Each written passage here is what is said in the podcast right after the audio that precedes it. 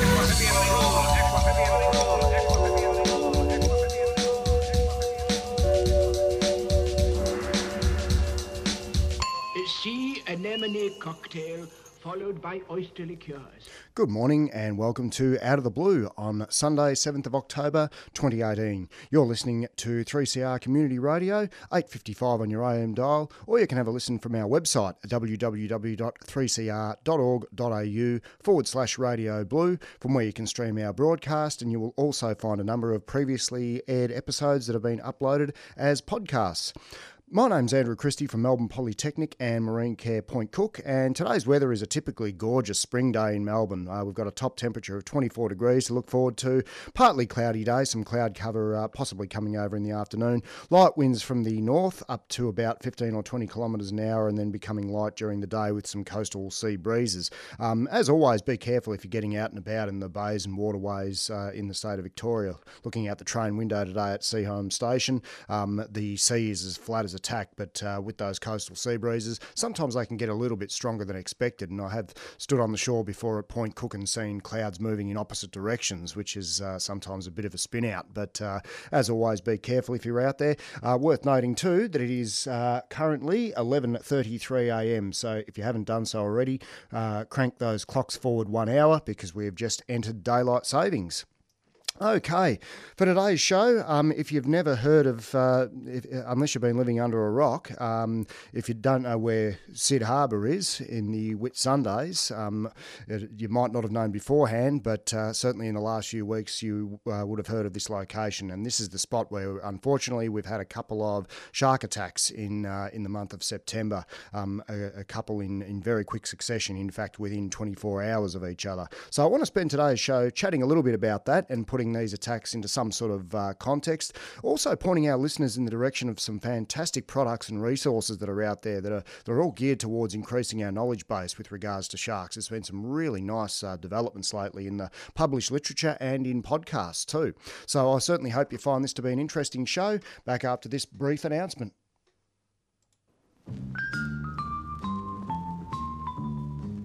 Estás sintonizando 3CR 855 de tu dial AM.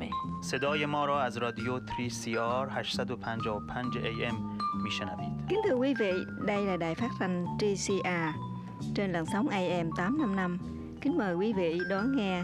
waa tahay waxaad naga dhegaysanaysaan waa raadiyaha jaaliyadaha ee 3c r mawjadiisa a m Each week, 3CR broadcasts over 130 programs in 25 languages, supporting communities and viewpoints that you just don't hear about anywhere else.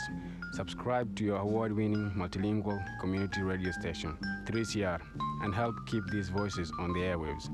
Call the station on 9419 8377. The number is again 9419 8377.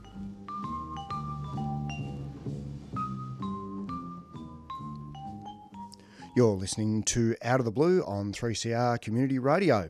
Okay, um, as I was mentioning before we went to that quick announcement, um, with the situation in Cid Harbour in the Whitsundays, we've had a situation where two people have been attacked by uh, by sharks in only a 24-hour period, going back to uh, Wednesday the 19th and then Thursday the 20th of September. So started off when 46-year-old uh, Tasmanian uh, Justine Barwick was hit and recovering from a badly, uh, is currently in hospital still, recovering from a badly injured right leg. Um, only not even 24 hours later, 12 year old Melbourne schoolgirl uh, Hannah Papps uh, was hit as well, and sounds like pretty similar injuries uh, that both uh, both ladies suffered. Um, unfortunately, uh, they were upper thigh injuries in both cases, and resulted in very significant tissue damage and unfortunately quite a bit of blood loss too. So both uh, ended up in intensive care in critical condition. Um, happily, both are now um, off, I believe, off the critical list or at least stable. Um, uh, probably serious, but stable is the best way of putting it. And it's no question, uh, no question that they face a hell of a long road ahead in terms of uh, recovery, and for for a number of reasons. Shark injuries, by their nature, are quite challenging and difficult to deal with, and uh, as a result, we can only really offer the victims our best wishes and hope for their speedy recovery. Um, but the thing to remember with a with a shark attack is, is that intense, uh, very acute physical trauma of actually being bitten. So the bodies cope with a hell of a lot in terms of the loss of blood and fluids. So obviously transfusions are required to get them through.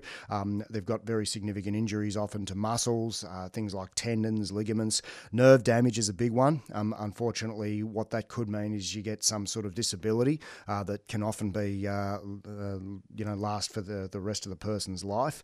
Um, that is a real issue, and that's before you even start talking about the mental and psychological scarring from uh, from undergoing such a traumatic uh, event. The the thing to remember in uh, both of these cases, uh, just backing up the truck a little bit. The thing that has really saved the day uh, was, the, of course, the, uh, the the first responders, the first, uh, more correctly, the first aiders. Um, uh, th- that is often family members and friends, bystanders that jump in and uh, do a.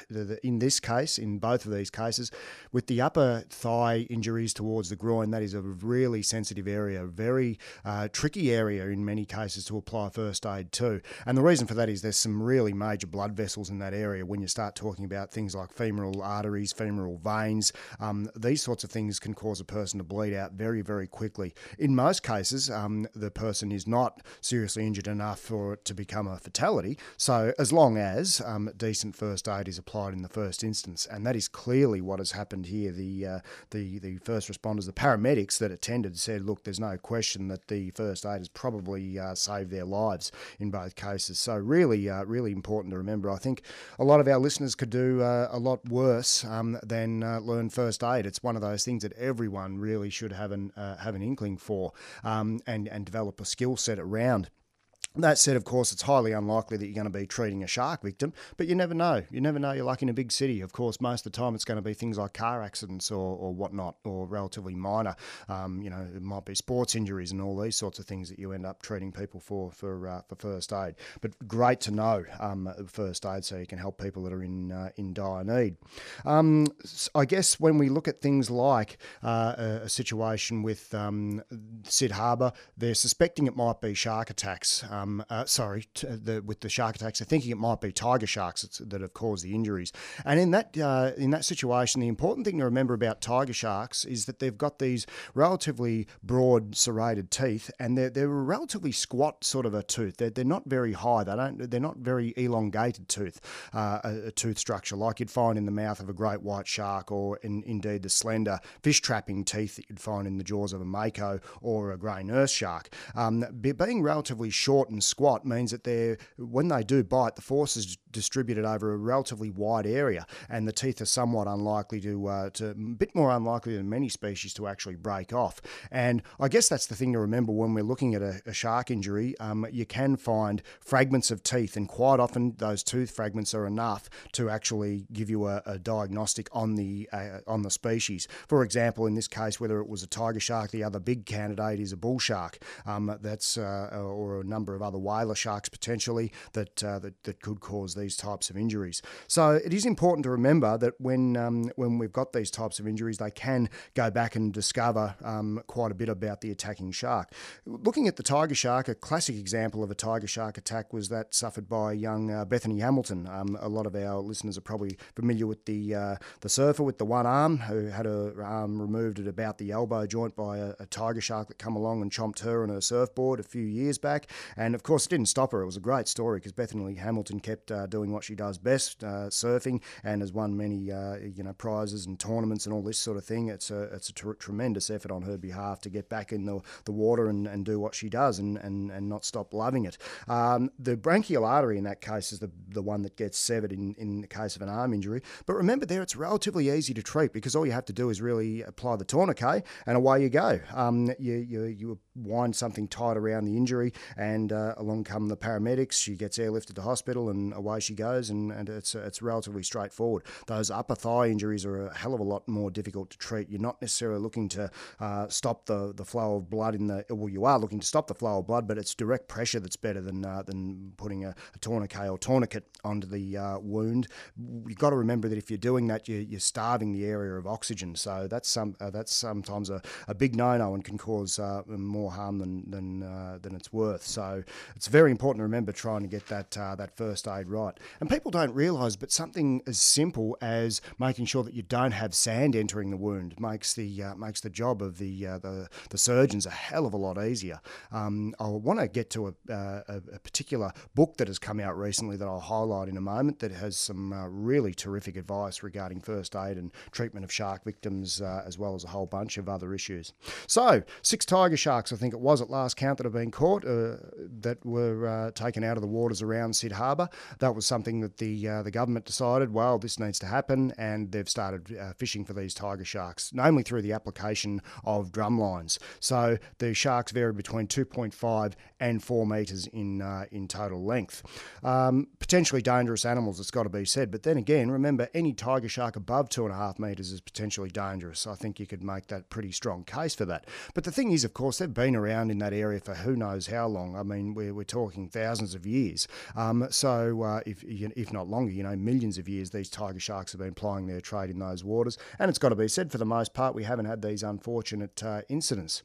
So, uh, thing to, to note, I guess, about the tiger sharks is the poor tigers. Um, they've been getting a bad rap now, I think, for a very long time. And the the thing to remember there is that when the Western Australian government started instituting a shark cull, and that was something I uh, passionately believed in, um, uh, passionately believed was the wrong course of action. So much so that I did make a submission to the WA government. And the key thing I wanted to point out was that, well, just even looking at it from uh, going completely away from the conservation point of view, the problems that they were getting in southwestern WA, uh, namely around the sort of Duns- Dunsborough, Bunker Bay, sort of Margaret River type region, um, was that they were getting great white shark attacks that were happening from July to November. Now, that coincided with, uh, amongst other things, uh, some pretty significant whale migrations. So, when did the authorities decide to put the drum lines out there? Uh, well, they didn't want to, the last thing they wanted to do was have a drum line catching uh, latching onto a whale. So, what they did was they set the drum lines from January to June. So, it was not in the danger period for human shark interactions.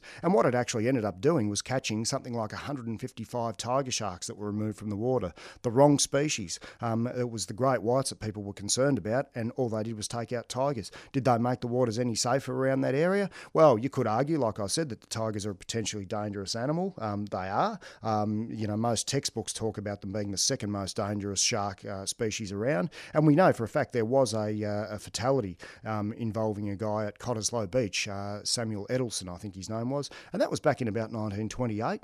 So it's one of those things where have we made the water safer around southwestern WA? Uh, hell no. Um, we've taken out a lot of sharks. We've damaged the ecosystem. We, we know that for an absolute fact. But um, it's one of those things that hasn't um, hasn't worked terribly well at all. I think you could uh, I think you could argue quite uh, quite strongly. Anyway, let's go to another quick uh, community service announcement and back in a sec. Help 3CR uh, support the rights of Indigenous Australians. They mean to save our culture and save our dreams, our footprints, dreams, our songline, and keep our culture going strong. Of course, a lot of the Aboriginals, having been stolen, were put into state care, and also others were. recognition of what our people have been through in the last 200 years, the recognition of our culture in the last 40,000 years, and the recognition of where we are heading into the future. Welcome to uh, Survival Day, Invasion Day. 223 years ago, the white man landed on our shores. Subscribe to 3CR and help keep Indigenous voices on air. Call us on 94198377 or visit 3cr.org.au. Subscribe now. You're listening to Out of the Blue on 3CR Community Radio, 855 on your AM dial. So, the issue with uh, removing sharks from the water is does it actually work? Uh, does it make things uh, safer for people? I think you could argue potentially, yeah, it does, but then the question is, well, do we want to necessarily kill everything that we don't get, uh, get along with? And then the other question is, well, can we put other mitigation measures in place, uh, modifying certain aspects of our behaviour, um, depending on where we're going to be uh, entering the water and those sorts of things? It was actually a pretty well studied phenomenon back in, th- there was an, a terrific article written in the journal Pacific Science, and you can download this one for free as a, a PDF file, um, written back in 1960 by Albert Tester. And it looked back on a, a, a fatality, unfortunately, involving a young uh, schoolboy, 15 year old Billy Weaver, who was killed at Lanikai in Hawaii way back in 1958 by a tiger shark, uh, most probably by a tiger shark, I should say. Now, the Billy Weaver Shark Control Program followed, and many, many sharks were hooked and, and removed from the waters. Uh, did it make things safer? Well, that's debatable because the in, uh, the uh, amount of attacks that they were getting were very sparse and, and pretty rare to begin with. And then they actually got to a point where there was a rash of them in uh, in the 1990s, and it's quite a strange phenomenon where we get two attacks in the in the one area. Now, some people might look at that and think, well, is it a problem shark? Is it a rogue shark? Um, we don't know for sure, but that is uh, that is a very interesting phenomenon where you suddenly get these two in a very very limited uh, limited amount of time. Uh, the thing with shark nets, of course, is that they are not impenetrable barriers. So they will be set in a certain area. The sharks will swim above and around them and all that sort of thing. They catch just about anything that's in the water, including large and potentially dangerous sharks, whether they're coming in towards the beach or trying to get back out again. Um, they, they don't discriminate. And of course, they'll take dolphins and they'll snare whales and uh, entrap whales. And, and of course, the whales often take off with them because they're so big and strong, and people have to then try and free the whale if that's possible. Turtles, rays. Um, of course, it depends on the animal. If it's an air breather, it's in dire trouble once it gets snagged in those nets. But then when you look at things like, for example, uh, eagle rays, um, they'll get trapped in the net and uh, then uh, quite often have a, a, very high chance of survival because they can uh, breathe as a fairly sedentary animal that uh, breathes water. They, their survival uh, rates are very high. That said, it has, has been known to happen where you get a ray caught or a shark caught and then a bigger shark comes along, a potential problem shark, and simply devours the animal and rips it right out of the net and tears a giant hole that you could drive a truck through in the net. So they're, they're not infallible. People enjoy putting drum lines uh, because the, the drum lines are far more, um, uh, I guess, uh, discriminatory. They, they, they discriminate much better. They, they are a big uh, hook basically with a fish bait on it, and uh, the shark will come along, chomp that, and, and it will catch the uh, potentially dangerous sharks, the, the great whites, the tigers, in this case, tigers and bull sharks. And then you can, in, in one part of the world, Recife in Brazil, you can actually take them away and relocate them, and that's met with some tremendous success for a number of years now. And um, they've had a, a, much lower level of uh, shark attacks incur- occurring in the Recife region uh, in Pernambuco state in Brazil now for a number of years. Also, some um, some innovations that can be utilised with drum lines is what's called smart drum lines, where they'll actually tell you when when something's hooked, so you can get the boats out in theory. Um, of course, it depends on how much you've got in the budget to go and service these drum lines whenever something gets snagged, and then you can take it and relocate uh, the the animal that's been hooked. So quite an interesting uh, area there too. Various theories around the rogue shark and the problem shark. The rogue shark theory was something that was developed by a surgeon, uh, Victor Coppleson, who became something of a shark expert himself over time and wrote a book on uh, shark attacks in the 19, uh, 1960s. I think that one come out, or, or 1950s. He started uh, putting that one together.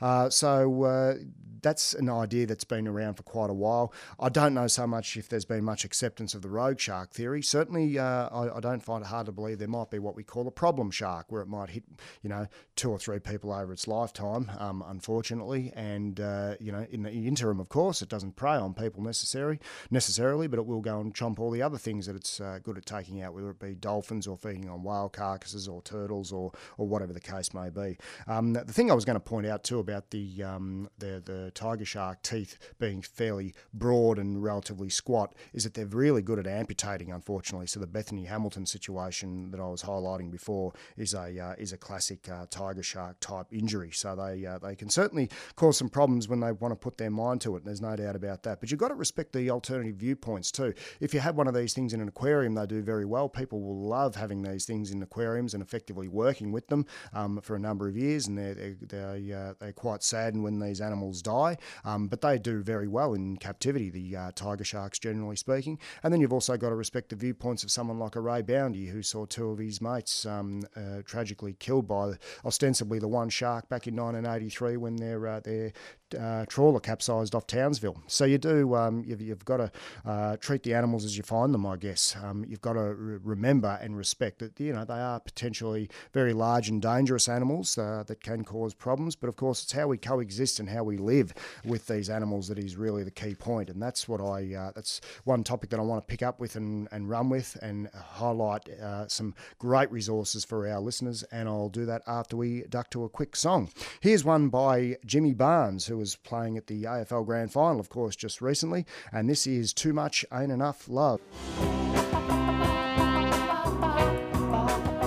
We know you love our 3CR Radical Radio t shirts, and so do we. They're a bargain at $20 for adults and $15 for kids, and come in black, white, grey, and a cool light blue. To nab one of these beauties, drop into the station at 21 Smith Street or order by phoning 9419 8377. Or you can visit us online at 3cr.org.au forward slash shop. Come on, you know you want one.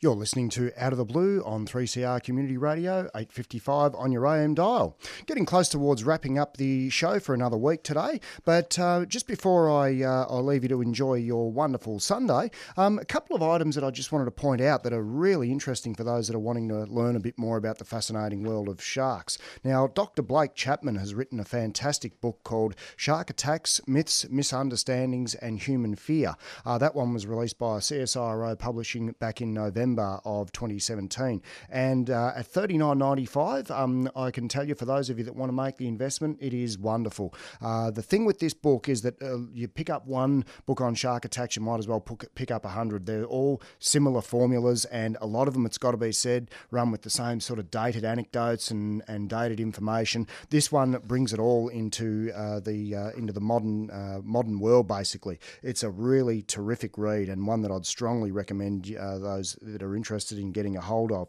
Um, likewise, another book uh, by uh, this one by Chris Black. It's called White Pointer South. This one is a gorgeous volume and uh, retails for about 50 dollars is the recommended retail price for this one. And once you pick this book up and have a look, you'll know why. Lots of brilliant photographs.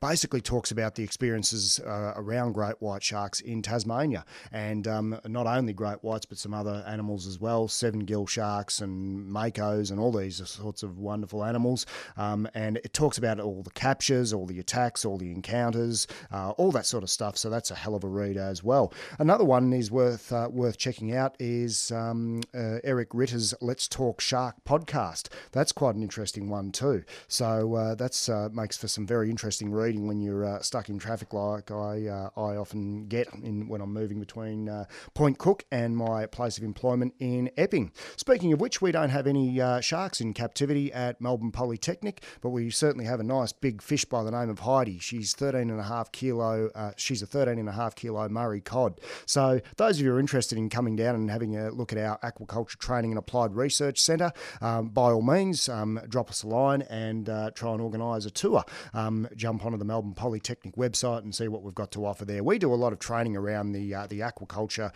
and marine biology uh, type spaces. So for those of you that are interested in knowing a bit more and getting into it, uh, please give us a yell.